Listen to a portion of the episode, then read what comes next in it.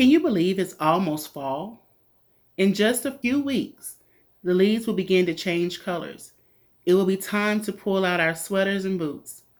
Those that love the taste of pumpkin and spice will begin to feel that everything is nice. Yes, I said a rhyme. that don't usually happen. But this time it did. But what else does fall bring about? Let's talk about it in this episode. Hi, I'm Tina Bailey, founder of Build Her Collaborations, master life coach, best-selling author, nonprofit strategy consultant, and the creator of the Boss Up podcast. In this podcast, we focus on tips and strategies to help women see themselves unapologetically as the CEO of their own life. It's time for women to walk boldly, be optimistic, strategic, and self reliant, withholding nothing. Fall is my favorite season. I'm one of those people that have more winter clothes than summer clothes. I remember my grandmother used to say she prefers the cold more than the hot because she can put on more clothes and she can take off and be presentable. Truth is, I think I like it because it's all the wonderful colors and the crisp air. I also like it because it's a reminder to never get comfortable because things are always changing. Fall is the time of year that God allows us to experience change in a natural form. As the leaves change colors, they begin to fall. It's the time of the year where we are reminded it's okay to let go, to release things that no longer belong in our life. It's a time to prepare our harvest, to gather in preparation for the winter. I once wrote a blog that I intended to turn into a book. Huh, I may still do that. Hmm. But I spoke about the different seasons and how seasons represent the different phases of life. As we grow older, we begin to see the world in a different way. We begin to reevaluate the things in our lives relationships, friends, jobs, careers. You do know jobs and careers are different, right? We also reevaluate connections. We view them differently.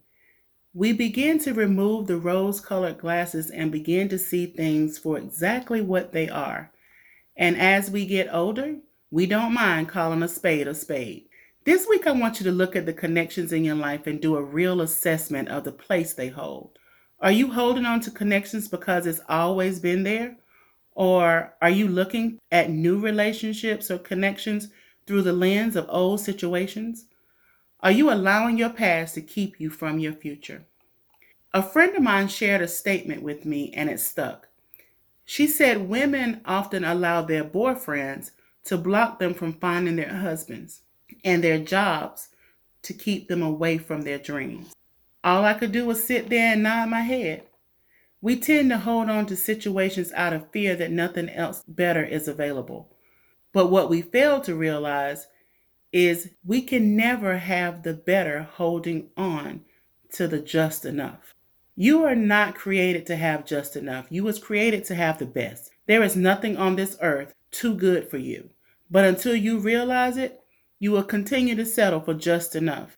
As we experience a change in the seasons, as we go from hot and heated to crisp and cool, it's time to evaluate our current situation. Have you become so comfortable in mediocrity that you no longer pursue the abundance? Have you become so complacent with what's around you that you have begun to settle? What if I told you everything you desire is trapped in your thoughts and the words you tell yourself? Imagine if a tree never released its leaves. The leaves changed colors, but remained on the tree. I would think the dead leaves will begin to cause the tree to die, kind of like an apple. If you place a rotten apple in a bucket with ripe apples, the ripe apples will begin to rotten. If you remain in a place that's stagnant and don't grow, you become stagnant and will not grow.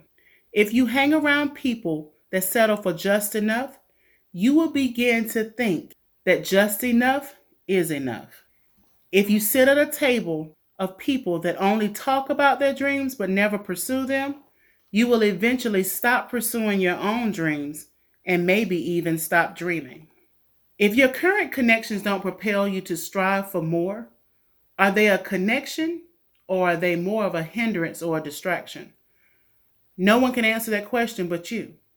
But what I will say is you cannot secure a position as CEO in your own life remaining comfortable and stagnant. It requires you to step out of your comfort zone. It requires you to take the risk. It requires you to let go of the leaves, believing that more will grow. It requires you to embrace the change around you. It requires you to take a deep breath and breathe in the new, crisp air.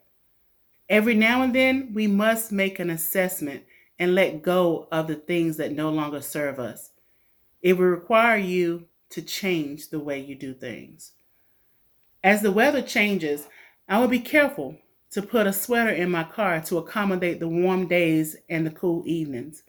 I will switch out my sleeveless tops for my sweaters. I will put away my sandals and pull out my boots.